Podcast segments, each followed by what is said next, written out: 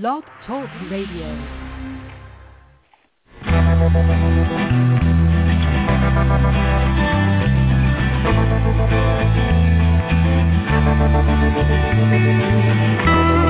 stroll through the pictures, what I've left behind.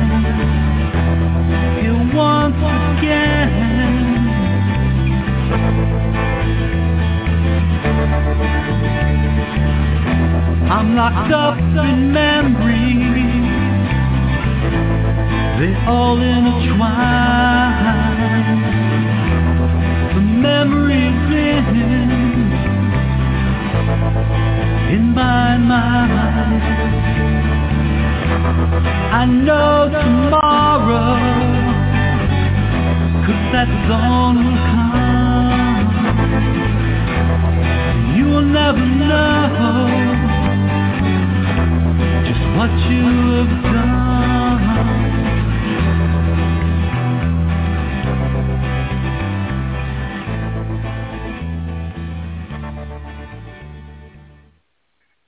Good evening and welcome to the Stop Child Abuse Now show. This is scan number 3305 or 3305.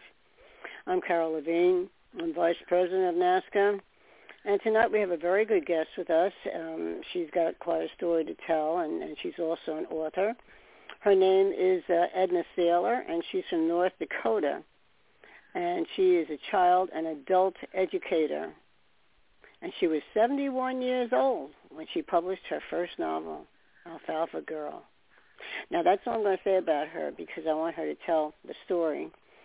But um, we do have Lori with us, Lori Purcell. She's always my co-host, and I'm happy she's here.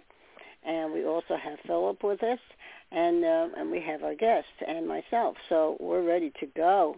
Before I um, go, though, before we start, I should say I'm going to read the mission statement. We have a single listed purpose at NAASCA, and that is to address issues related to childhood abuse and trauma, including sexual assault, violent or physical abuse, emotional traumas, and neglect. And we do so two different ways, two different ways. One is educating the public, especially as related to getting society over the taboo of discussing childhood sexual abuse presenting the facts that show child abuse to be a pandemic worldwide problem that affects everyone, and it certainly does. Number two is offering hope for healing through humus paths and providing many services to adult survivors of child abuse and information for anyone interested in the many issues involving prevention, intervention, and recovery. Now you hear the way I say prevention, I believe very much in prevention. That's something we all very much learn or need to learn to do so we can help the kids. So the kids. Yeah, you bet. So anyway, um, we have our, our guest here tonight. I'm not going to go into a long spiel on this because we do have her here, and she's going to uh, talk to us. We have a 7017 telephone number with us, and we have uh, another 701 telephone number with us. This is fine. Um, I don't know who they are. 701, um, who am I speaking to? My son and my daughter. Who is it? My daughter, Jerry, and my son, Rob, Oh. are on with us. Oh, okay, that's good. Okay, very good. All right. So um, we have quite a panel here tonight. This is very good. Um, I always like it when people call in. So um, what I'm going to do is start out now with our guest telling her story. And what I'll do is I'll go through the panel uh, from the top to the bottom and see at times, maybe twice, okay, um, during the course of the show to see if you do have a uh, question you'd like to ask, okay? All right, go ahead. Why don't you start in? Are you talking to me? Yeah, go yes, ahead. are you talking to me? Okay. Um, since we talked last, I have retired. I'm no longer working. So, well, I work very hard at holding down my recliner, but I, I have retired. I um, Mhm. was doing presentations in our state with NAASCA information and other research and my book throughout the state. And I, I, I, in that process, I, I spoke to groups sizes, maybe as few as five, and as many at the at the university, which was my last one, was 60 people there, and that was the first one that had men in it. The rest of them were all women, and it was really interesting how men posed questions so much differently than women did. Uh, so it was a real learning experience for me, and I learned uh, some things in that process. I, I remember when we when we use when I use terminology, I, I have specific ideas in my mind about how it's used, and I know several times the question came up, "What do you mean when you say um, victim, and what do you mean when you say survivor?" And so then I would have to define that in my terms, and then I would add that you know you everyone is free to to make that distinction on their own. You know you you might have a different experience than I do, but I saw victim as being the space of time prior to me getting help, prior to my writing my book, and uh, going through a, a, a healing process, and feel like I'm a survivor after that. So that that's my definition. That's not I'm not trying to force that on anybody else, but that was one of the things that became very clear to me as I'm talking to groups of people throughout my state. So, um, Alfalfa Girl, uh, do you want me to talk, or are you are you going to ask me questions, or? Oh, well, um, mm-hmm. you know, I'll ask you. Would you like if if we went through the panel now? I think it's a little bit early. Um, you could tell that's, a little bit more. That's up to you. You, yeah. you tell me what you want me to do. Okay. Um, you can continue on with your story a little bit, and then I'll stop you. I'll let you know. That's what we do. Okay. And um, good. Yeah. So go ahead. I'll talk a little bit, um, kind of lay the groundwork here. Talk a little bit about how alpha. The title of my book, by the way, is Alfalfa Girl, mm-hmm. and the whole title is Alfalfa Girl: The Path from Childhood Molestation to Soul. Um, and the Alfalfa Girl comes from the fact that as a child victim, when I was hurt, when I was abused, um, I would run away to the alfalfa field and I would burrow down into the alfalfa and make a little bed there. And uh, there's text in the book that talks about screaming and crying and being being able to kind of recover myself a little bit. So, and uh, one of my friends, when I was writing the book, one of my friends, one of my dear friends, said uh, called me and he he was helping edit the book, and he said he called, he said Alfalfa Girl, and I said that's the title. I was looking for a title, and and and so that's where the Alfalfa Girl, Al, Alfalfa Girl is the little girl who sought her healing by running out to the alfalfa field. So that's kind of the background of it. That's part of the background. The other part mm-hmm. of the mm-hmm. background is you know, in 2016, when Donald Trump decided to make his uh, Hollywood Access mistake of saying that how comfortable he was by grabbing women by the genitals, and that's not the word he used. He used the p word, and that the, you know you, you you don't have you know he made that statement.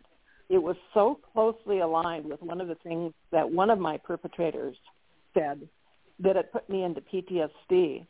And maybe I should add right here that I was molested five times by the age of 11. Well, more times than five, but five separate perpetrators by the age of 11.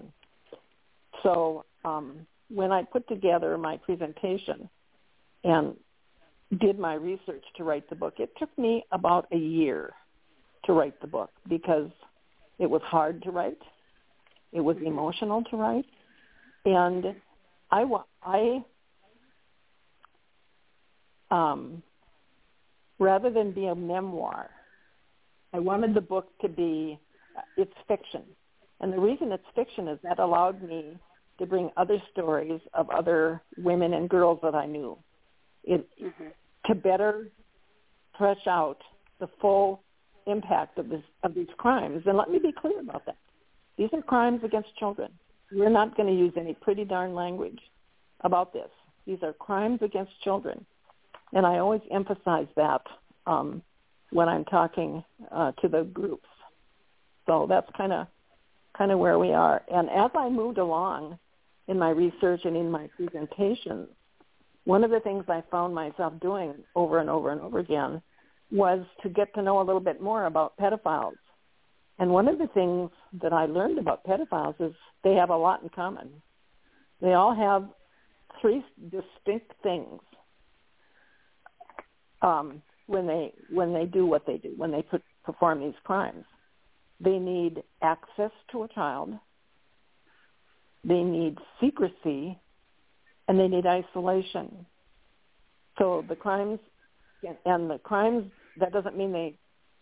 One of the um, incidents for me was happened right in my. I'm old enough. I'm 76 years old, so I'm old enough to have had an outdoor toilet, and one of those crimes occurred in that outdoor toilet, and it was a relative, one of my relatives, and we were only, I would say, 15, 20 feet away from the rest of the family was all out having Kool-Aid and hot dogs in, in the backyard. So it was very close to where uh, the family was. So it wasn't like I got hauled off to a tree row or something like that. It was very close.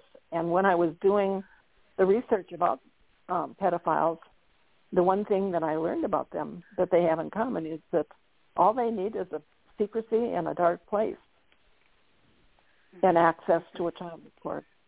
My pedophiles, three were family, and two were known to my family. They were they were uh, friends of the family, and in that process, um,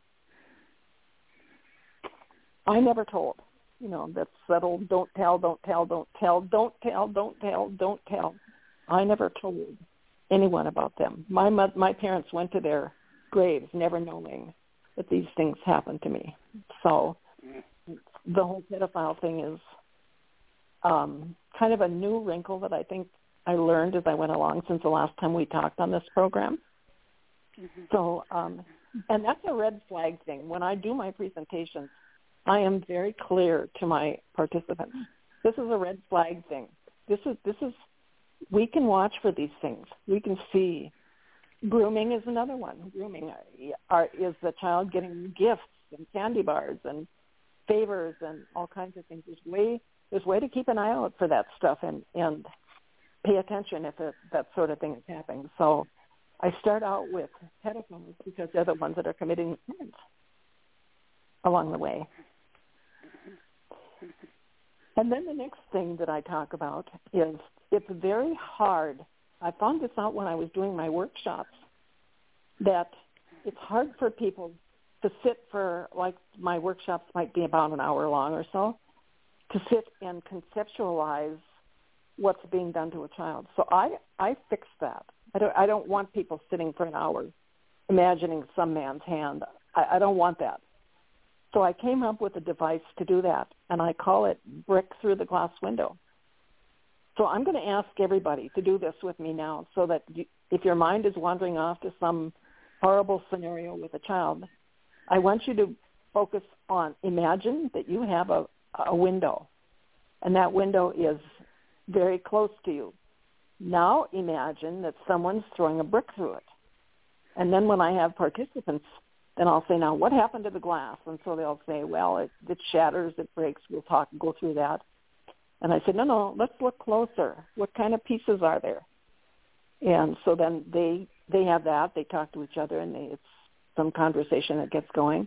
No, there are large pieces and small pieces and sharp pieces, and there are pieces the size of a grain of sand.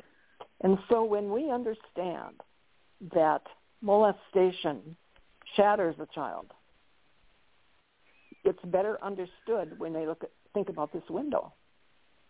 And so mm-hmm. um, then, then I say, now I want you to imagine putting that window back together again. How is that? Is that going to be easy to do?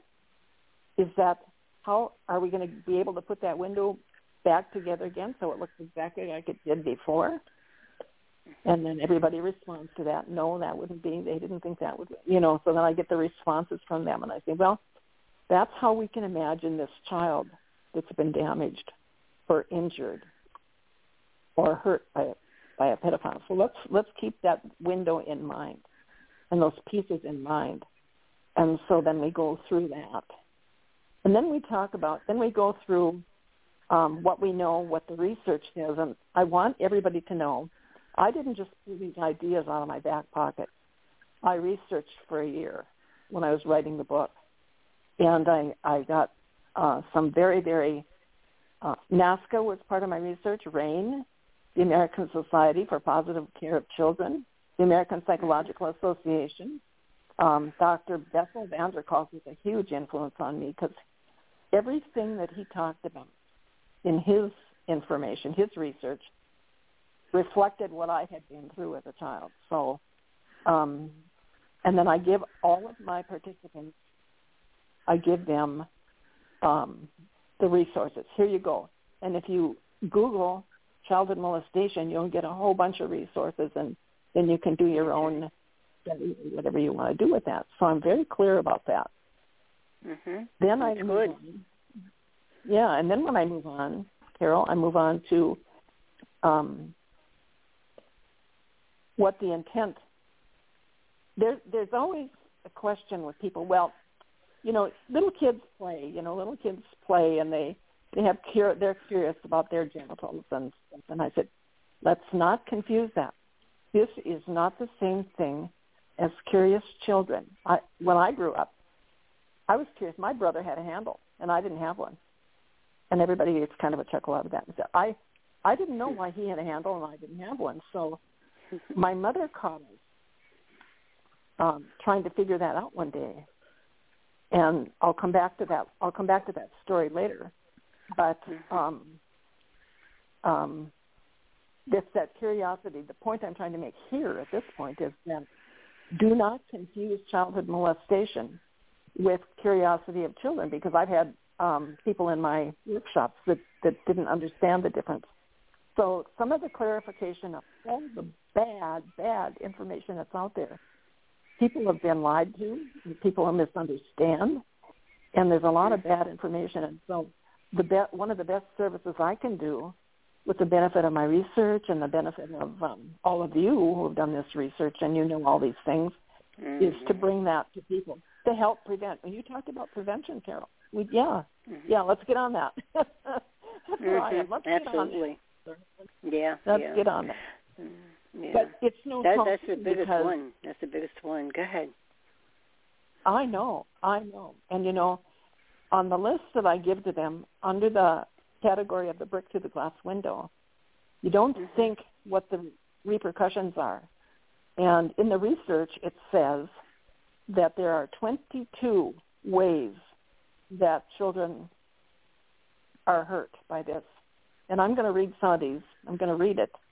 And every time I Mhm. read it, I, I ask, I ask them to imagine this is a piece of broken glass. Now you're going to, when I read these, you're going to, you're going to imagine putting this glass back in the broken window or back in the window.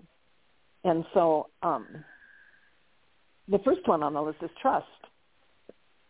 One of the ways that I was broken was that I trusted the wrong people. You see, they would tell you they were they loved you. So from that very early age, which was for me probably the first one was around four or five, and they tell you that they love you. So you've got this conflict, this confusion between love and molestation. You've got you're confused by that. So I was drawn. But to my trust, I was always drawn to the wrong people because those are the people that were loving me, were they not? So, so my trusting was just shattered, absolutely shattered. And then, of course, you have the anxiety and the low self-esteem and depression or repression. Um, the other one that affected me was that um, victims often become the bad girl or the bad boy. And that can last into adolescence or even adulthood uh, because you think it's normal. It's normal for me. For me, it was normal. Having having this happen was normal. And so others, people are hyper vigilant. Uh, there's genital damage, injury, um, people being sensitive to many forms of touch.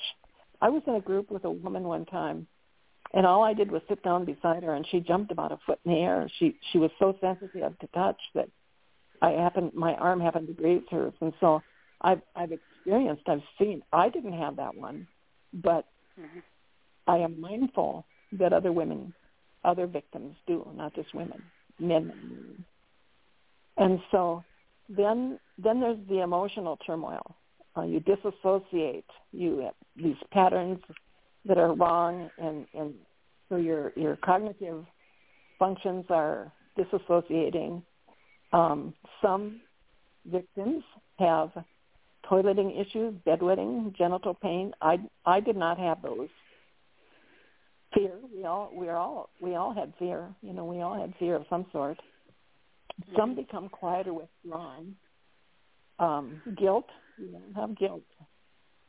Um, people around us uh, will make sure that we feel guilty. Um, it's a societal norm sometimes. Nightmares, um, grooming. Talk a little bit about grooming. I, I mentioned that briefly, but you know, is the child? How does the child get to a point where they trust this creep? And that is, it could be favors, it could be gifts, it could be just even talking to the child and um, creating creating that false trust, which is the major one I had. I didn't have any of the gifting or or any of that. I didn't have any of that. And then there's the inevitable, what we all know professionally is the worthlessness. To the point that people can be kids, adults, teens can become suicidal. So that's no small measure. Now think about the glass. We're putting these pieces of glass back. Each one of those, it'll never be the same. And these reasons, these 22 reasons are the reason that it might be. Um, you have an extra burden if it's clergy who's been a, a perpetrator because now you've got the church involved, um, or if it's a school. I one of my um, presentations here not so long ago, I had two school teachers that came to me, and the two school teachers said, "We have a girl who's telling us she's being sexually molested at at home," and uh, so I said, "Well, report, report, report, report." And they said, well, we went to the principal, but the principal is golfing buddies with the perpetrator. So they said, we, we, that, he said, absolutely not, absolutely not. That'll ruin that man's reputation. That'll, now think about that. Ruin that man's reputation and the Yeah. child is suffering. Yeah, tell me, where's the priority here?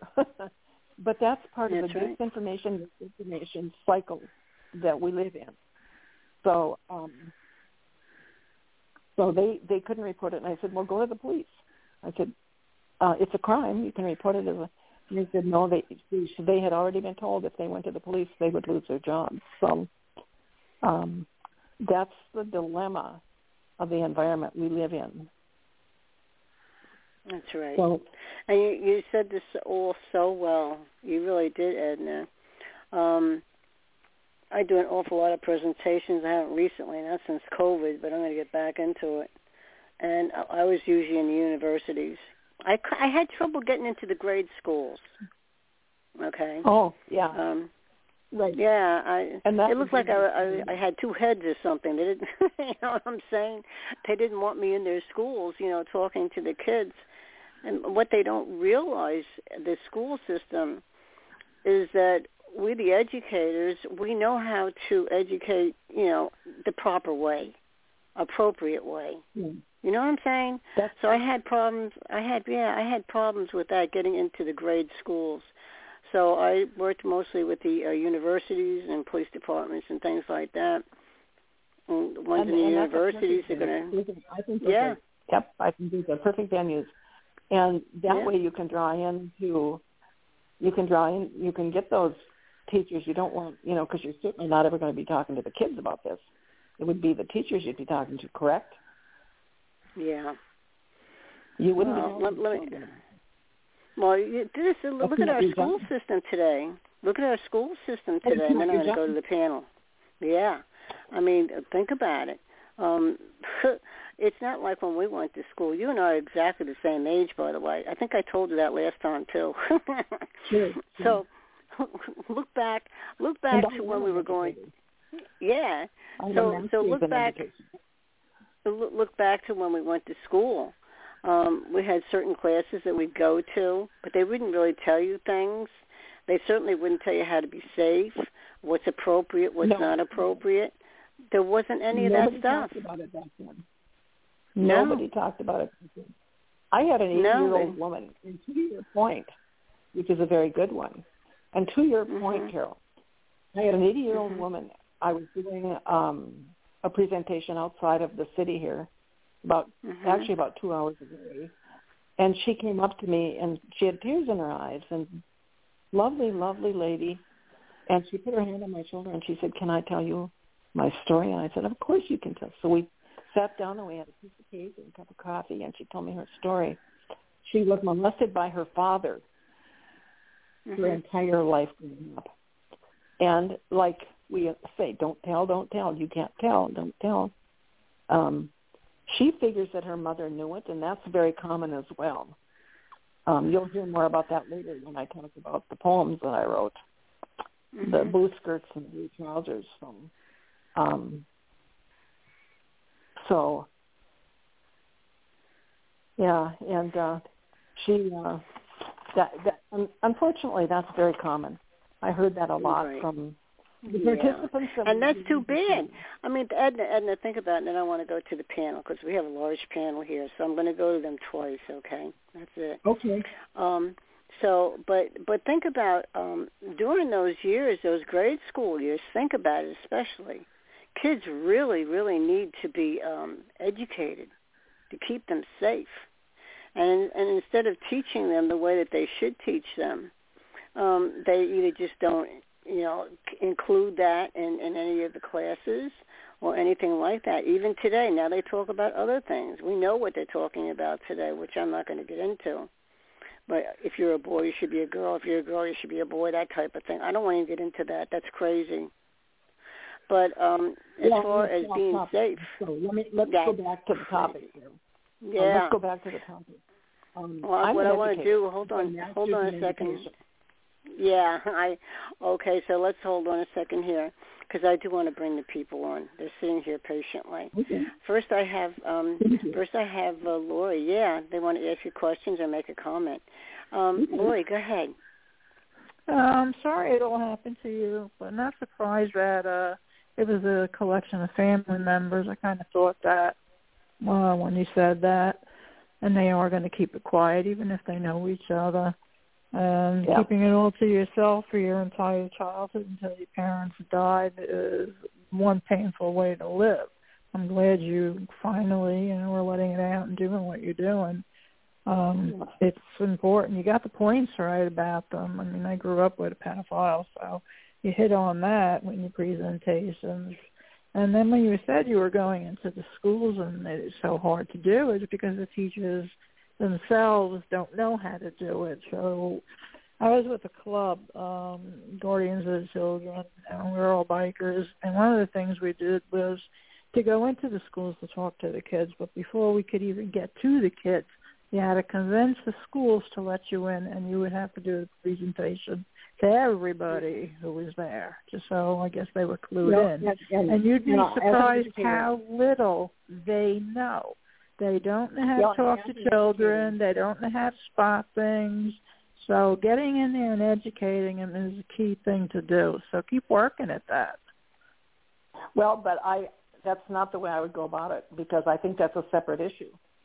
For me, as an educator, I have a master's degree in education, and as an educator, my focus is that this is where the parents, when I talk to groups, I'm not talking about teachers put off this responsibility to the teachers. I'm not talking about that. Um, I'm talking about parents. What do parents need to do?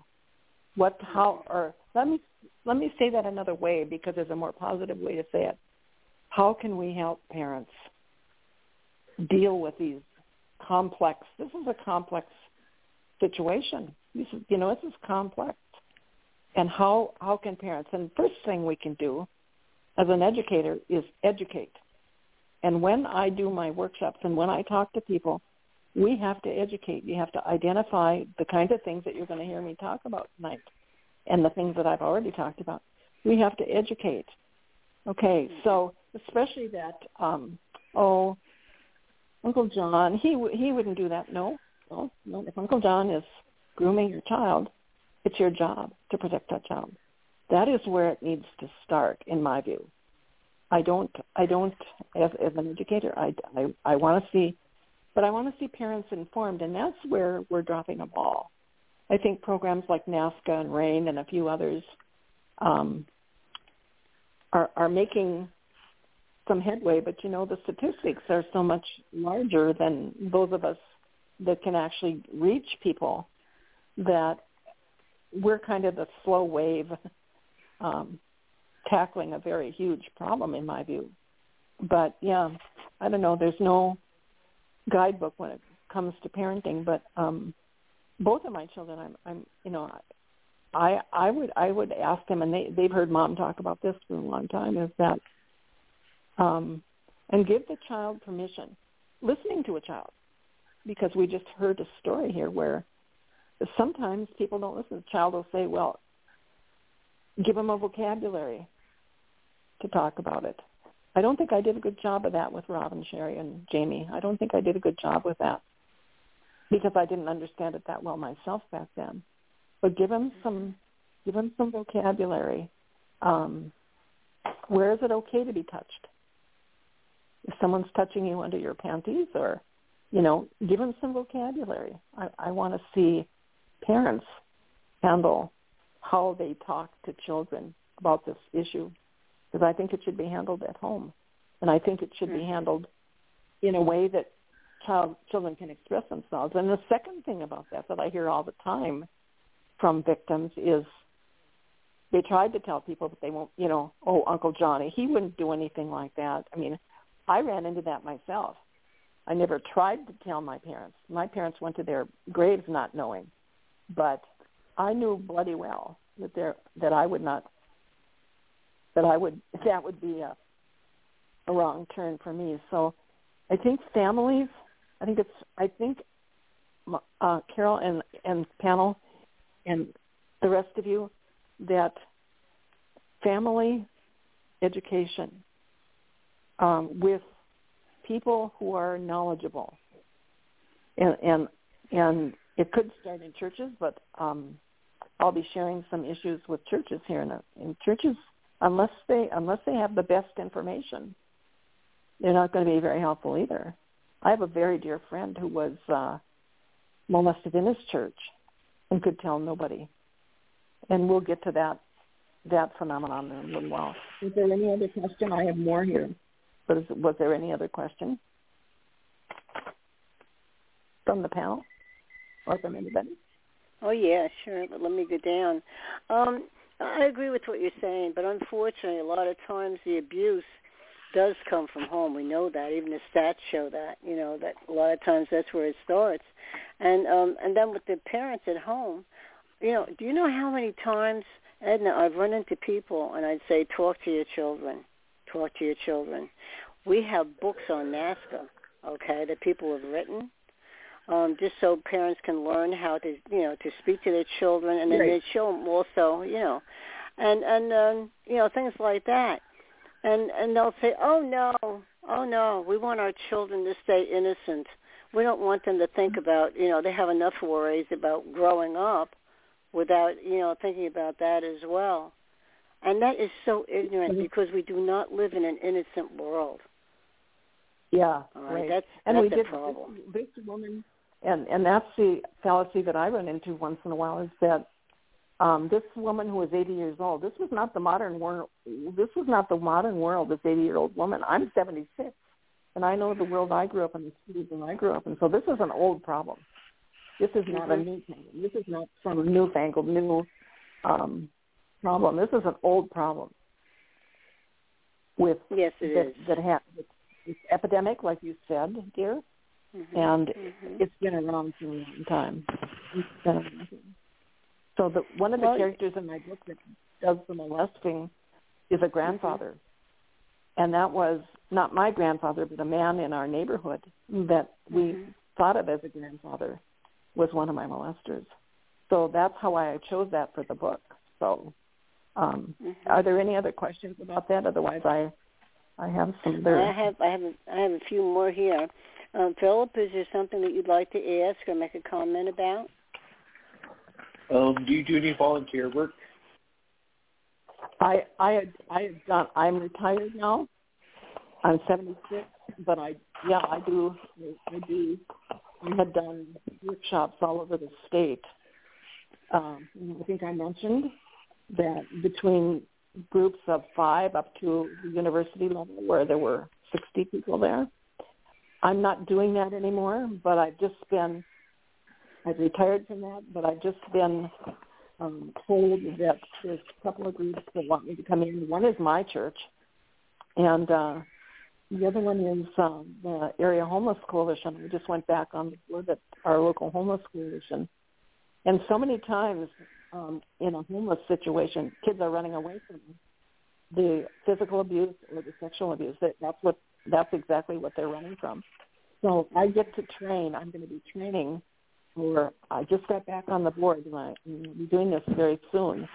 We'll be training the homeless coalition, and that's people representing a wide scope of the community. There are people from like eight or nine different sectors of of the of the of the community in that. So I'm kind of excited about that because that's, that's opening up a whole new opportunity for um, intervention. You know, kids are, you know, running when they're homeless. That's right. So yes, that's right. Yes, I do. I have. I don't do as much of it anymore. I just been through some vicious health issues, and so I decided to kind of. I had to kick back and take care of myself, but I can still talk. and so you're doing fine. I, you're doing fine, Edna. Believe me. And I, I, hey, hey, I'm doing the show from bed. okay, I'm in bed because I don't feel very well. And Lori's laughing at me. She knows.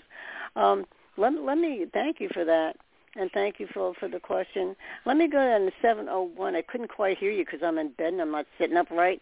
What what is your first name? Hello, My hello? name is Edna. Are you... No, she can't hear me. Hmm. Sherry? Did they work? She's still. Can you hear me now? Hello, seven oh one area code. Can you hear me? I can hear you. I'm the Okay, son, I'm, now you I'm can. A, I'm the Okay. son, though. I'm not Sherry. I'm Robbie. Yeah. I'm oh, Rob. okay. I, I, I couldn't Robbie. hear you right before because I was laying down. So, listen, is there um is there something you'd like to ask, a question, or make a comment about everything that's been talked Um, about? No, I'm just proud of my mom. I'm just listening to her. Okay, that that's good. Okay, And do we have let's go down. Ah, that's nice. And then we have one other one here, seven oh one. Yeah, Yeah, eight that would one. be Would you like to make a Sherry, are comment? you there? I can. This is uh my name is Stephanie. I'm Edna's daughter-in-law, Oh, hi, and uh I I've got the girls out here for a walk, so I'm listening on my headphones. But beyond just telling you how proud I am of you for continually trying to bring awareness to this for people, but also um, being okay with being okay with helping people realize that like you don't just get over this, right? No, At no. 76 years old, um, there's still things that can trigger you. There's still things that Absolutely. are sensitive. There's still things that can knock you on your ass. it doesn't go away. and have a few times. Like that, uh, Yeah, it's you know, it's never- private access thing. Yeah, Mhm. and I think it's good that you are open to representing that fact that people don't get over it. You learn how to live with it, the fact that it happened, but it also doesn't stop you from living a full life. Because Well, at 76, you're still working with the person's homeless coalition. Yeah. You're you're Yeah, still out there doing things. There are people. there- are people for. I don't want to represent that. I represent all victims, um, because along that line, I think you're very, very astute to to go down that line, but not all victims. And here here's here's some information I want to pass along because Steffi uh, raises a good question there or a good good topic there. Um, here's here's what we experience. Now we don't experience all of them, but we can experience part of them. Remember, let's go back to that brick through the window. Victims are feel disconnected. They can even feel disconnected from their own bodies. They are unable to create emotional support. I can I I suffered from that. Um, I have a couple divorces down my in in my um, experience to that will vouch for that. Hypersensitivity, lack of assertiveness. Some people are so shy. I've met people who are so inwardly, just so inwardly um, damaged that that they can't be assertive for by themselves. And Steffi raises that good, good, good sense uh, issue. Um, I was the other one. Here's the other one: rage. I had rage. Mm-hmm. I had rage. Um, some are have the rigidity, uh, rigid. I had that. Um, feel like you have to protect your comfort zone. Yep, I, I, I still do it. I still do it. I don't even realize I'm doing it. Um, uh, and I appreciate you for saying that. Pardon me? I appreciate you for saying that. And it just leads right into even though this happened yeah. to you, even though yeah. you had rage, even though you had bad days, even though you didn't get to bring people to justice, even though you didn't get to tell your parents, you are still 76 years old. You are a loving mother. You are a loving grandmother. You are supportive in your community and your church. It just doesn't mean that life is over. You're it has changed, of course. well, thank you for that. Yeah. I wish I could report to you that all that all survivors, because I get to talk about myself and as a survivor now. Not all survivors do. I've met a number of people who don't. Um, memory issues, You know, let let me say something here, Edna. concentrate. Edna, let me say something here. Um, Sure. I have never had a show before, but, and I've been around for 14 years now. wow. But anyway, I never had a show before where your family was so supportive, you know, of you and so proud of you. Oh, And that and that does me that does my heart good, okay? And, um, yeah, Yes. And, and you know, I want to say one thing. I want to say one thing that you just said. Um, it doesn't always help, though. I, I did tell my mother about my brother, anyway. Okay. And uh, she just said, "Oh, well, that happens in families," and she walked away. So Yeah. sometimes That's it doesn't help, you know. And um, that's I know who. Yeah, I think she had some things to answer to to God. Let's just put it that way. But I, I like to be past family. Yes. And you know We what? to get past Um. I, I like the family unit here. I think that's nice. Well, I, I, I'm, I'm blessed beyond. Mhm. And did we ever pick Sherry up? Is Sherry here? hmm I guess she didn't make the connection. I wonder she's calling from North Dakota as well. Oh, there. Sherry? I don't know. I, I I don't know either because all, all the mics are open. works, right? Well, maybe she needed to go away for a second.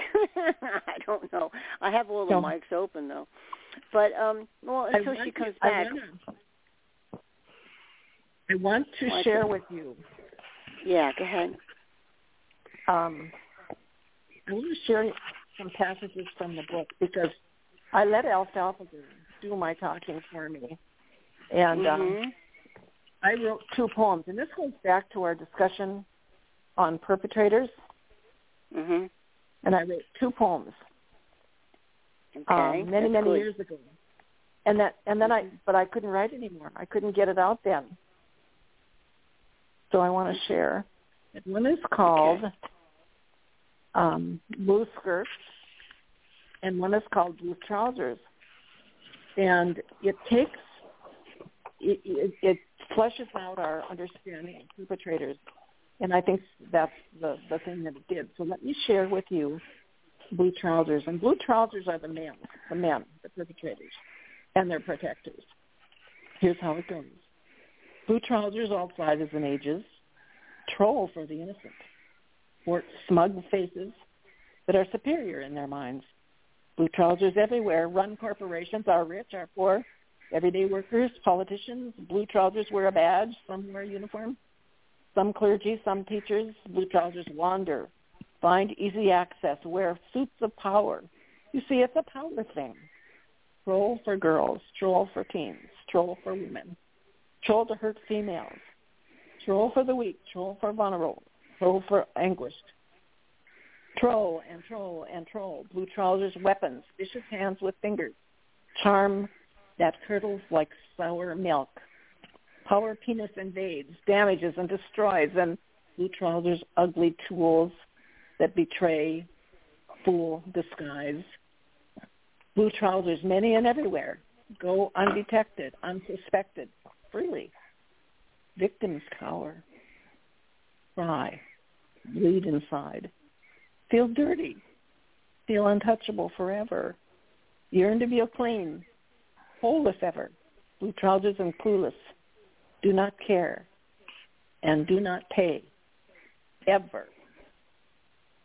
The blue skirts are the people who protect. They're the people that they're the oh Uncle Johnny wouldn't do that sort of thing. Those are the blue skirts in my mind. In my mind, let me say it that way. Blue skirts do not lead, cower beside, behind, beside their men. Blue skirts platitudes and Bible verses and clean, clean, comfy kitchens and comfy homes. And blue skirts are accomplices. Blue skirts are most harmful. And are they women? How? They're tramp callers, are the front row deniers. Blue skirts voices lie from shameful safety. Blue skirts assail victims, are the lie keepers, deceit protectors. Blue skirts accuse, retaliate. Blue skirts live blind, live blind, inflict pain from suburbia. Blue skirts are bereft of penis pain, I have to change the page. Denial, denial, denial, denial. The skirts smile false sunshine. Own no tears for their crimes. And that was my first attempt to try to handle this stuff. And uh, I wrote it many, many, many, many, many years ago. And Steffi is a writer, so she knows, she understands the writing process quite a bit of it. So. Well, you know, I think that was a wonderful poem and and it, it's so it's so true because you know like um I I felt dirty. Okay. Yep. So you you sort of like rang a bell in my head there because um I I wasn't the uh the the party that was going out and and doing all these things to people. I, I was the victim in that sense then. Right. Okay. And and, mm. and and yet I felt dirty. It was I didn't feel like it was my fault. That I didn't have. But I did feel um, dirty.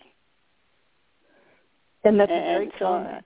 That's yeah. among victims. If you in the in the many many workshops that I did, mm-hmm. many many. Is it still Carol I'm talking to?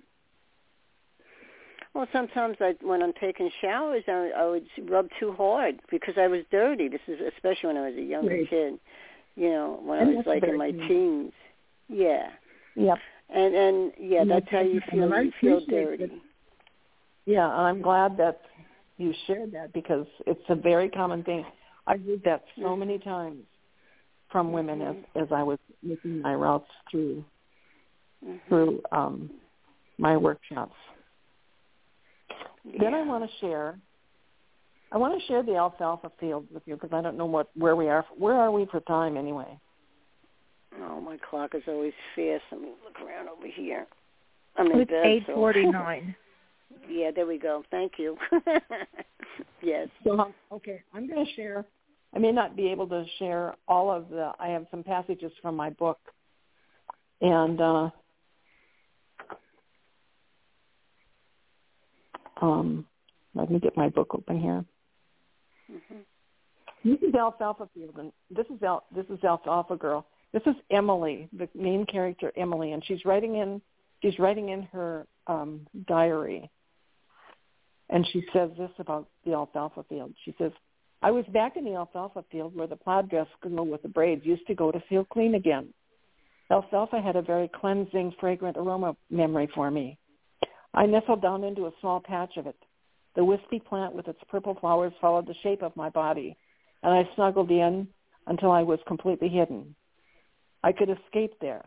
Nature caressed my heart and mind. Sometimes hiding was all I could do. I wondered what it felt like to be a whole girl, where nobody made you feel dirty. I would never know. I gazed up into the blue sky and and I said to myself, that must be where God is. I wonder why that God, I wonder about him all the time and I wonder why he hated me so much. So that's one of the passages from uh, from the alfalfa field, and I wanted to read one more. I don't know what kind of time we're going to have, but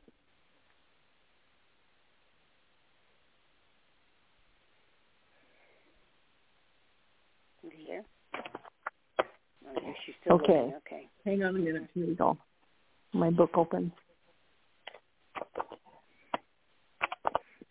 This is when Emily's writing again, and she's having these flashbacks. And she says, Alfalfa Girl stood in front of me now despite the fact I was wide awake.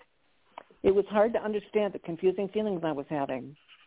I felt my soul touch hers. I sat down and closed my eyes and to listen to the silence. She seemed to be reaching out to me. She was in the sacred alfalfa field. She was sobbing and crying and busily laying down the grasses to form her little cocoon. It was her safe haven. She could go there any time to find the peace she craved or grieve if she needed to. She inhaled the earthy fragrance of it and relaxed as its gentle aromas, aromas comforted her. This time she laid down in it and her face was salty with the tears of a lifetime of pain. I could not see her mouth move, but she spoke to me just the same. And her trust was gone, completely gone. And that's the end of that passage. Mm-hmm. I have one more that I want to read, Okay. They're very good. and that's I like them. Go ahead. Oh, thank you. It took me a year to write this, and Steffi is a writer, so she does books and does a lot of writing and presentations. So, um, okay, this is this is the one that I think best speaks about that period of time when I was a victim and hadn't yet become a survivor yet. And this is Emily again, because the grown-up is Emily, and Emily's talking, and she says, I pulled away from the journal with tears in my eyes.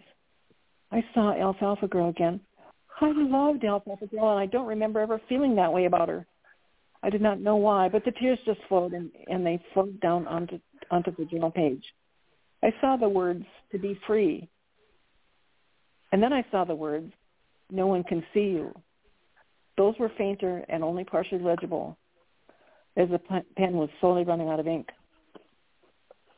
I read and I reread the words and tears splashed on my face. And here's the key line out of that passage. Alfalfa Girl knew what it felt like to feel invisible. She knew what it was to feel invisible. It was, she knew what it was to need to disappear so that no one could see you. She knew. She knew, Alfalfa Girl knew. She knew. She knew it with every part of her body. And that invisibility, um, I would say in terms of the victim, that that is how I felt. That is how I felt. Yeah. And then going going back to that whole situation with with the uh you sh- I'll show you mine if you show me yours the the experimental uh, curiosity of children. My mom did not know. I mean, you were saying earlier, back in those days, they, nobody knew. There was just no understanding, and a lot of us paid a heavy price for that. So, in this whole, I wanted to know why my brother had a hand. Remember that part? I want to know why my brother had a handle and I didn't have one. So we were trying to figure it out, and my mother caught us and came unglued. You dirty, filthy little girl. You dirty, filthy little girl. She didn't say that to my brother, but she said it to me. And then she said, and just for that, you're, you will not go to Sunday school. You will not go to Sunday school anymore. Jesus doesn't want a dirty, filthy little girl like you in his church. And you know what? I believed her. I believed her. And later on, we had a pastor when I was about in uh, junior high or so for a Luther League because I grew up Lutheran.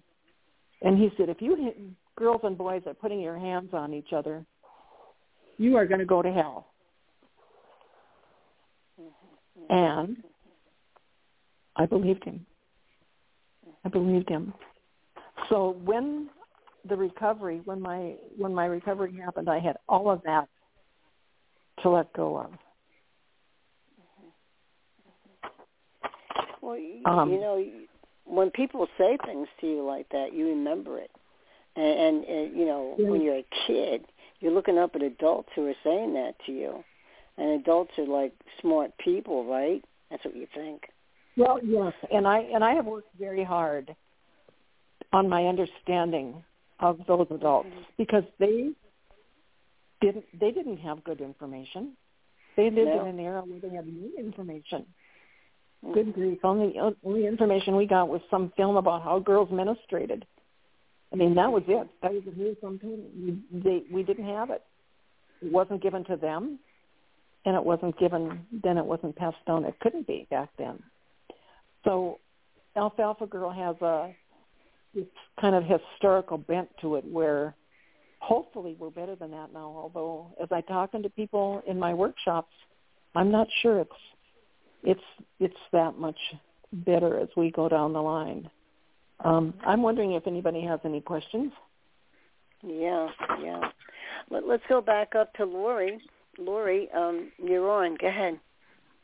Um, I think you're right very well. Um, and I I also do want the family support that you're getting here. It sounds like a lot of people, you know, are rooting for you, which is definitely what you needed to do.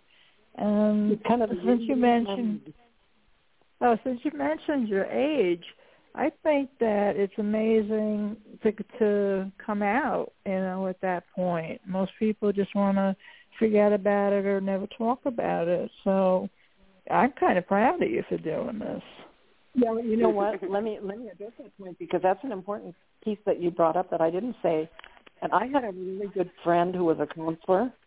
When I was triggered, when that Donald Trump statement came out, and I was triggered, I was triggered so badly I couldn't eat, I couldn't sleep, I couldn't even go to work for a whole week. And uh, and she was the one. My my dear friend, Mrs. Weiss, said to me, um, "You're a writer, Edna. Sit down and write." get it out of you get it out of you and get it on a page and so that's that's that's the other part of the story that i forgot to mention here so thank you for reminding me of that i i was there I also welcome. wanted- um the other thing is that don't tell don't tell don't tell don't tell there's nobody in society for a long time that wanted us to tell they didn't want to hear the stories they didn't want their the perpetrators uh, reputations clouded. There was a whole bunch of reasons. But part of the reason, uh, some research that I did, part of the reason that people that even to this day, that victims don't tell is because they they understand that their credibility is going to go in the toilet. You know, right? If I I'm the person that's going to upset the apple cart here, and boy, everybody's going to be mad at me. It's a it's um, threatens their identity. It threatens their power um, especially if that person is well known, like the example I gave you with that school superintendent. You know, if that person is well known, how dare you, how dare you um, say that about?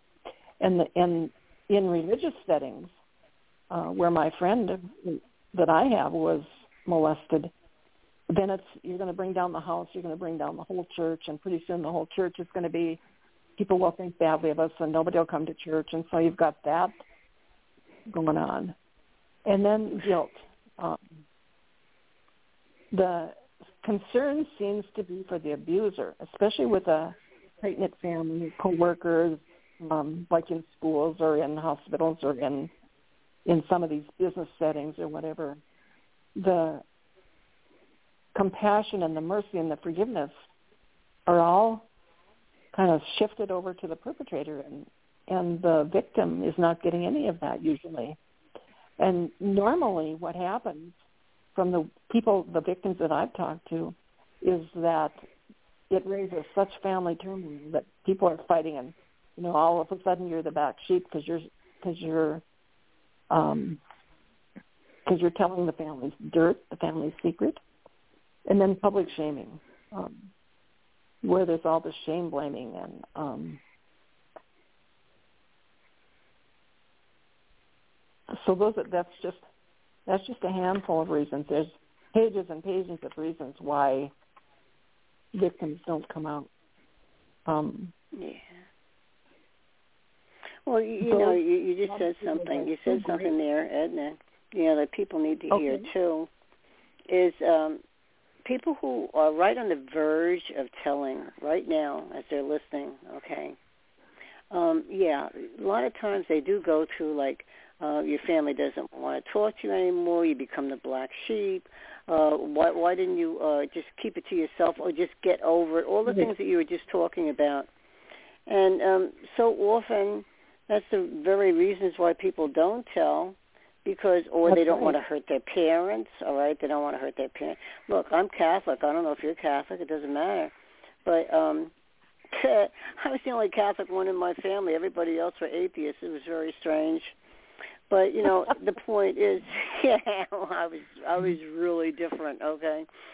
So um but they always made they always made me feel like you know that maybe i could have done something or or maybe I shouldn't have yeah, done this. That's, that's, the shame blaming. Yes. That's the shame blaming. Yes. that's very common. Many of the And, and um, it's just awful when they I make people feel say that the way. same thing. Yep, Mhm. they say the same thing. One of the And it, it makes people feel so bad. It does. It makes people feel like um they can't say. Sometimes they're threatened. You have to mention that too. I was told I'd be killed if I told. Yeah, And I did tell, and I told, and I got chased by a vehicle. Yes, I did. yeah, So you see, Yeah, I mean, it can- it, it it's a very bad thing. Like the the people like us, we the victims, many times don't get the attention that we deserve because you just mentioned that, and and uh, let then the the me shift your perpetrators they get everything. I'm not a victim Yeah. anymore, dear. I'm a survivor. Yeah. So let me shift. Let me shift the conversation. I'm not a victim ahead. anymore. I'm a survivor. Okay. That's the right. other thing that I want to I. add here is, Mhm. uh, yes, you are, is that Mhm. false accusations by children are very, very rare.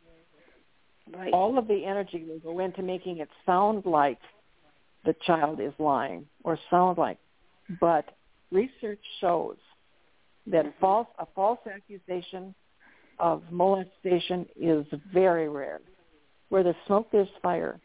And uh, when I'm talking to groups, one of the things, you know, if you get a child who's saying, you know, um, something about that, Uncle Uncle George likes to put his hands in my panties or whatever it is that they're finally able to express, we need to understand that very, very seldom research research shows very seldom are those accusations wrong, are false. So Mhm. that's another dynamic in that whole list of things. So I don't know how we're doing for time. Can you tell me how we're doing for time? Because I do have one passage that I want to close with. Well, It's doing nine oh fine. We have more questions. yeah. Thank you, honey. yeah, it's it's nine oh four. Okay, so what are we doing for time? That that's fine. We we have until nine thirty. Okay, okay. Well, let me let me just say that the counselor that I had wanted me. Let's see, I gotta find my which page I'm on. Here. Wanted me to write a letter to Alfalfa Girl. Mm-hmm. And so what I'm going to share with you now is that letter. Okay. And how freeing that letter is.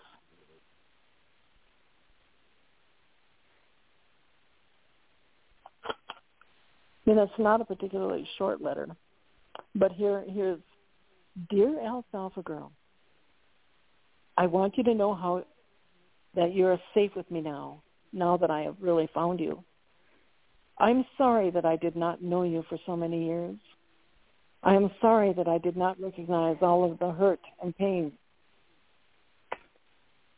that you had to carry for me when I simply could not. Grown-ups failed us both so many times. Grown-ups, both men and women, created the hushed environments where we could not tell anyone that we were getting hurt again and again. They did not respect our innocence or our childhood.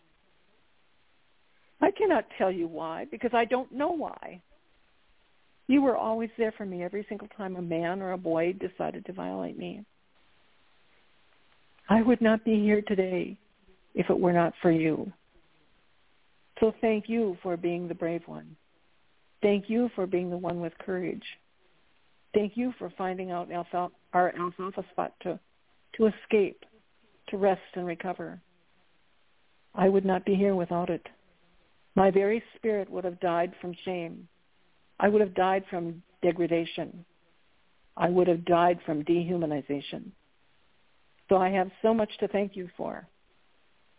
I promise you, I will be the one to build a safe spot from you, for you from now on. No one will be able to hurt us like that ever again. I promise I will stay connected with you always. You, you were a good little girl. You did absolutely nothing wrong. You did nothing to cause any of the bad things that to happen to you. I always thought it that we did. And I was wrong. Most of my life I was just plain wrong about it because I blamed us. I am sorry that grown-ups made it impossible to speak our truth or to tell our pain or to even understand or forgive ourselves. I am so sorry for all of it. I promise not to blame. I promise not to carry guilt. I promise not to allow rejection of us. I promise not to let anyone hurt us like that ever again. And if they try, I promise we will respond appropriately. I promise to continue to seek healing for us. And most of all, Alfalfa Girl, I promise to love you forever, even though I did not know how to for so many terrible years. It was beautiful. Yeah, beautiful. Beautifully done. Um, that's like the child within that's speaking to you instead of you speaking to the child within. And um yeah. whether whichever way that you know that it works, you know, that's fine. And then the the person becomes one. And we'll the, yes, that's within. exactly. That's a very astute observation because by the end of the book, there's a whole bunch of other things that I we don't have time to go into here. Eventually, they do pet therapy with little Jenny, and she learns how to take care of the pet, and there's a whole part of the plot that goes there. Um, and in the end, she goes to live with a very nice family. She gets taken away from um, the grandma and the grandpa because the grandma doesn't care, and the grandpa's the one that's doing the abusing. So she gets taken away, and then there's a team of people that help with that. So um, when I cast that wide net, that wide net when I wrote the book, I tried to cast it that wide. And I have a family of people in my church that are adoption. They had adopted children, and they shared with me that very often they'll they'll get kids that um, have come from backgrounds like little Jenny in the book. So. Yes, exactly. Yeah, that's Well, all I know- have from the presentation. If you have questions, Well, ooh, my screen just went off. Hold on. there we go. Um, yeah, yeah. technology's great if it works. Okay, what I'll do is I'll I'll start at the top again. Laura, is there something you'd like to say here or ask a question about? Um, you're still planning on writing, I'm assuming. Like a 2nd I'm book too? I'm actually I'm retired now. I was a published journalist for about four decades, and uh, when I write, I just write for pleasure now. I'm not trying to sell anything or. This was my goal. This book was my goal. This was my purpose was to write something that could help in impact this dilemma, this epidemic that we have, and I accomplished that. So I I don't have another book in the offering. I've had I've been offered. I actually had a, a call here recently.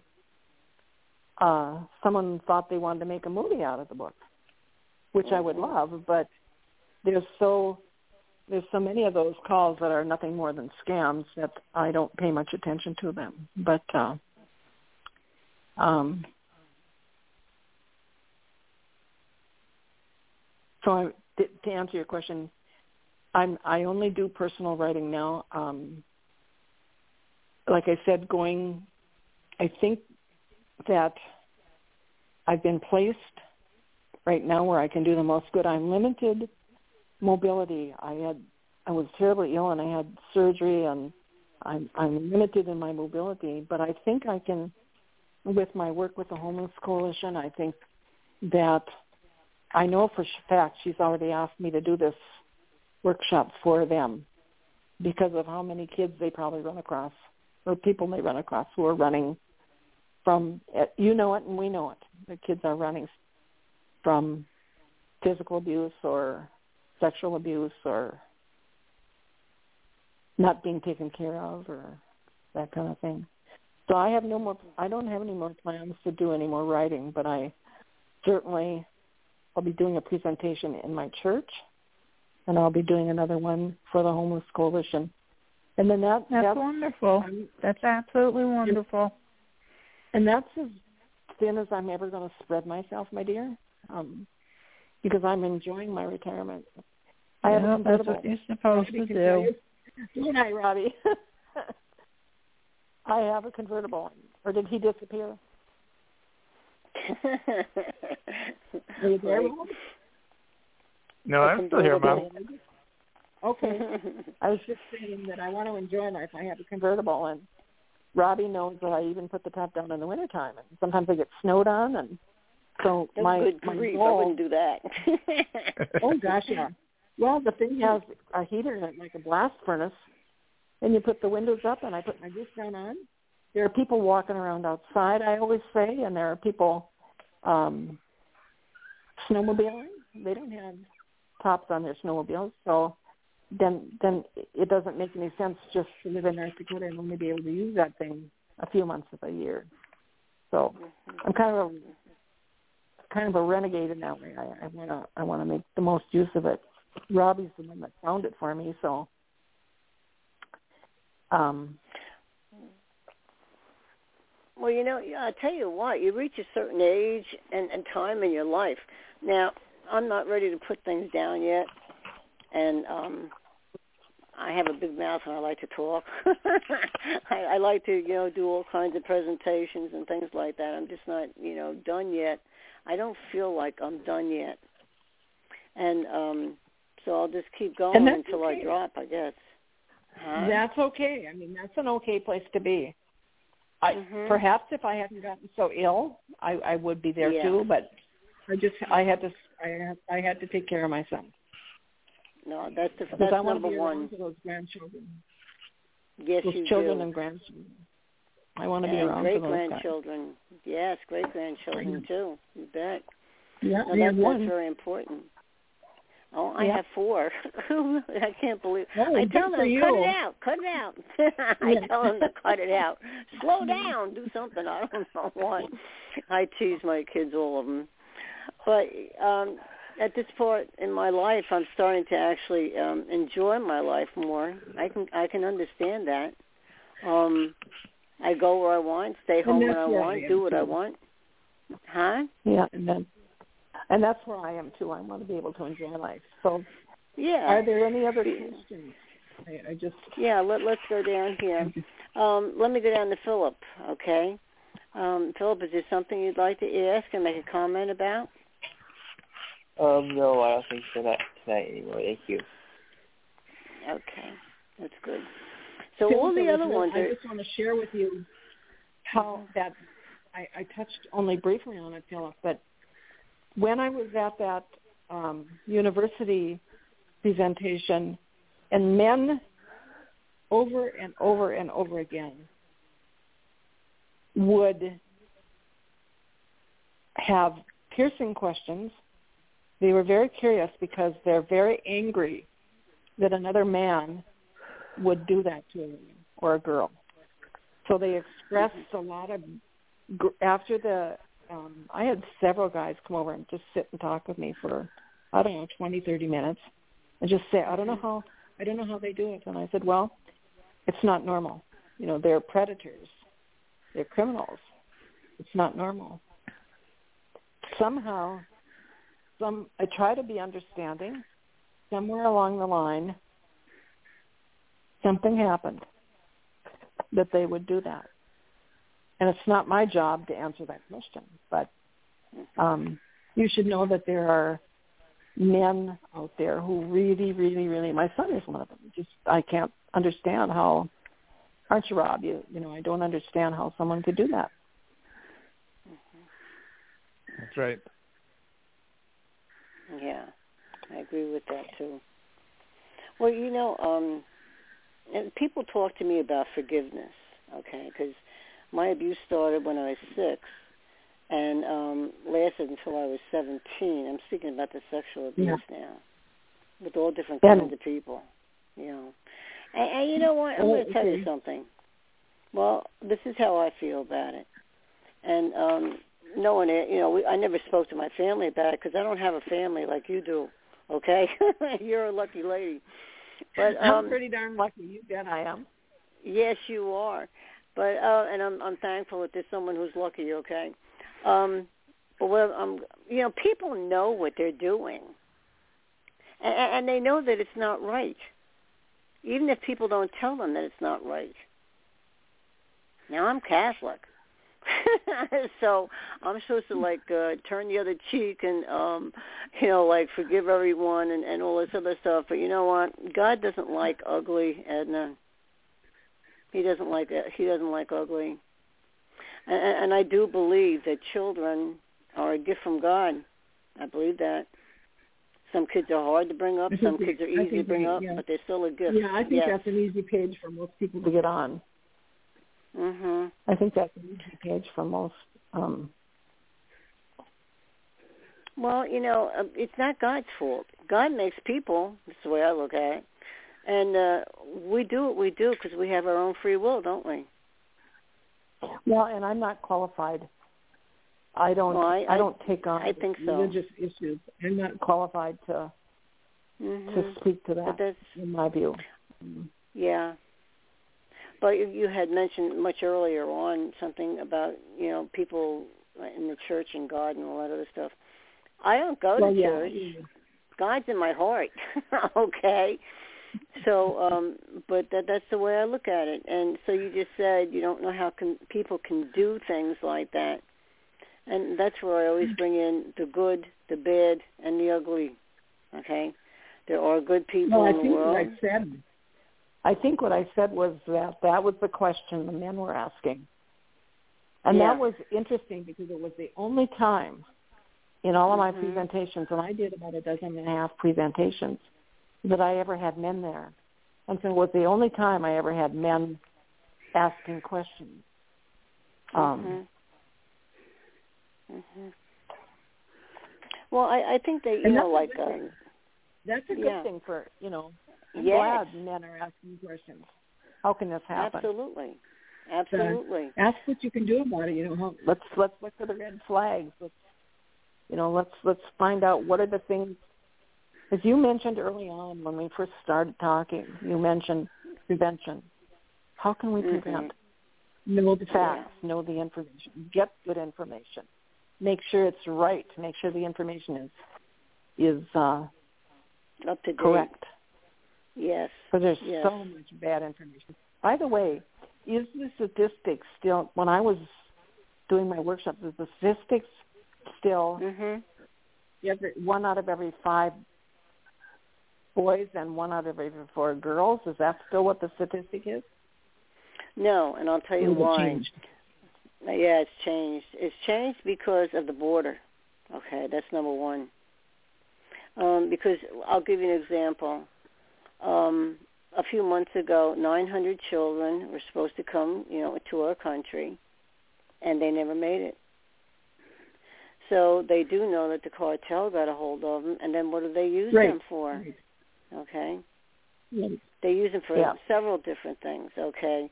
Um, Are you telling me that one, that plays into the? Are you telling they me that never that plays that. into the normal statistic? Well, that's that's, one reason. Yeah, yeah, it is a different issue, but it that's because yes, it is part of the reason with the statistics because you see, you have to realize that not even just with the border, but human trafficking in itself. If you look it up today, Right. um, hu- human trafficking has gone up, and it's a hundred and fifty dollar billion year industry. Right. So you have We all have these going on. kids. Yeah. You have all these kids who are slow you down there disappearing. We're dealing Yeah. with that in North Dakota big time. Mhm. North That's Dakota exactly has a right. huge, huge human trafficking problem here. In fact, Yes. I ran into it when I was in Western North Dakota doing a. I, I ran into that, Mhm. and people were Mhm. saying, were telling me about um, some of the things that they'd. Hearing it is one thing because you don't know what you're hearing, but you know if you you know if arrests are being made and you know if if there's actionable if there are crimes that are actionable then you can start Mhm. believing some of the stuff so um the Well, those stats have changed. high enough without They've they've changed. Mhm. yeah They've changed So because of the world now? that we live in. All right. Oh, they, they and uh, we're not going to know anything. Oh, okay. Let Pardon me let me, me say something. Well, yeah, I'm having a hard time. You're echoing in my ear. um, you have um, the, one of the reasons why we can't come up with with a specific number right now is because um, in t- uh, 2024 we'll have for 2023. Okay, we'll have a better idea. So Okay. it's not time, you know, That to actually. to. Uh, yeah, yeah it's, it's Yeah. a little bit soon yet. hmm And everything's Yep. changing all the time. See, it's changing. yeah And not for the better. well i I'll just rely on it at that. NAASCA. I Mhm. rely on NAASCA for my numbers, so I'm not going to pull those out of my left ear. I'll I'll be relying on NAASCA Mhm. for When I get them updated, I'll Mhm. let I'll let Bill know, and I'll have him, you know, post it. Um, but we have to wait a few months yet, and then like in January, Yeah. actually, then they'll give it for the uh, 2023 year. Yeah, yeah. What size is the staff at NAASCA? What how much how many people do you have there? Oh my God, I don't know. I'd have to look that up too. It goes up and down. It does. You know, it's. I'll tell you what. Well, it's a little over that, but I'll, I'll tell you what. Um, because everything that is going on, um, people aren't listening quite as much as they used to because they're worried about getting food on the table with all this stuff going on. Oh, you yeah. know what I'm saying? Yeah. So, and then uh, you know, you can't you you can't expect that to be very good right now. Listen, child abuse happens 365 days a year, and it does not take a vacation. Okay. That's right. See, I'm a I'm a very dedicated person to what I'm being what I'm doing, or I wouldn't be here 14 years, and two years before that somewhere else. So 16 years on the radio. So Then I'm tell me, constantly looking. See if we I'm, can I'm come back to constantly the looking at question stats. asked, dear. We can come back I- to the question I asked. How big a what was that? have? How many How, how big staff? Oh, are you? Yeah. people or 14 or 44 or 400 or well, let me pick let up- me think just for a pick them all. second. Three, four, four, five. Lori, how many do you think we have? Oh my God, enough to make a difference. That's Yeah, what we want to do. That's a perfect answer. That that's a that's a good answer. That's a good Answer. answer. Thank you. That's- that's Enough to make a difference. Yes, that was Yep. very good. And, and that um, was actually a, a really nice conclusive way to um, to look at the whole issue. We need enough people. I'm going to steal that from you guys. We need enough people to make a difference. mhm, mhm. We do. And I, I just wrote it down. I'm going to include that at, when I do my presentation here in a couple of weeks. We need enough people to make a difference. See that, Oh. Lori? That was that was excellent. Um, I'm glad, glad to help.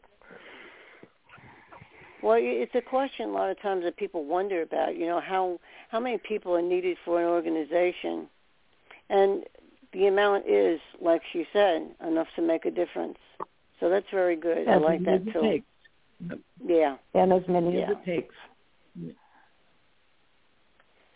So anyway, we had quite a show here, and I'm so happy that your your family showed up. That was very good. You see, we have one, Are you still there, four, five, Betsy, six, Rob, are you still there? Or did they are they gone? Yeah, I'm still here, Mom. Okay. No, we're still here. Okay. Yeah, we're What here. happened So to that- There's one down I at the bottom haven't. here. Yeah. I'm 2,100 miles from her. I have no idea. Oh. Yeah. I just thought Well- maybe she called you. Yeah, he's in Florida. They're in Florida, by the way. oh, that's nice. they have the Too hot for me, number honey. Huh? Too hot. Too hot for me. Florida. I, I like the cooler weather. mm, Believe it or not, I really do. I can't stand heat. You know. Mm-mm. But anyway, let's see. What time is it? It's um, Nine twenty-six. Nine twenty. Oh, okay. Well, my clocks are all off a little bit for whatever reason. oh my God! Is that Bill? Did he come to kick us off? Well, I tell you Well, what we do, okay? Let let me say something to you, Edna. Uh, okay, this is a very good show, and I'm going to ask you back again in, in a year. That's what we do. Okay. Sometimes, some, Now, give me sometimes a little bit before a year. Yeah, it can even be a little bit before a year, but usually around a year. But what we do Okay. is the last um, few minutes that we have of the show. Okay, we always give you know to the person that was um, you know the guest. What would you like to say to the people who are listening now? You know, to to give them hope. You know that if they tell, um, and for healing, hope for healing, and that they can't. You know, things like I that. wish Go I wish um well and that's what the book is about. There's let me let me talk a little bit about the book. Yeah, go ahead. Um Mhm. there's a point where little Jenny um they try to she's she's so wounded that they try to figure out how they can get her healed and and able to go on with her life. And Mm-hmm. I the one of the things that I u- used in the book which was happening in North Dakota for for other areas was uh, service dogs. Mhm. So they gently there was a team of people and that introduced a service dog to her and slowly then with her interaction with the dog then they were able to draw her out. And I took that from research that I did. I didn't just pull that out of my left ear. I took that Mhm. from some from some research that I had done. And then I had Mhm. a friend who had a service dog so I I saw with my own eyes. In fact, my, one of my best friends, my very dear friend, uh, his daughter has a service dog now, and so Mhm. um, that was the vehicle we used to kind of get Jenny, and I would say uh, to communities and to people, find a way to make a difference. Yes. Find, And you know that's what? I I have to tell you this. to make a difference. That I that's that's a very good that's a very good thing to say. I have um someone's clocks are off and not just mine because I just got the thing in my ear that uh, I have to end the show. so Okay. um so anyway. I wasn't the only one. I wasn't the only one. There you go. But anyway, thank you so much for such a ten seconds I've got. Okay, just came my ear. Thank you so much for coming Okay. on, and we'll have you here again in uh, in around a year. Okay, Okay. how'll that be? Please- Okay. Yes, and please greet Bill for me. I talked with him briefly a little while tonight. Well, we had a Um, good time, and you told a good story. Yes, you did. And I want to thank all your family members for being here. Thank you so much. So I'm going to end You're the show now. Yes, thank I love you. guys. Love you guys. Okay. I'll be in touch. That's oh nice. Yeah, I like to hear that, don't you, Lloyd? Isn't that good? Yeah. Yeah, Well, thank Okay. loves too. Okay. Thank you. Good Yeah. night. God bless, and Night. we'll see you again. Good night now. Good night. Right. I'll know tomorrow,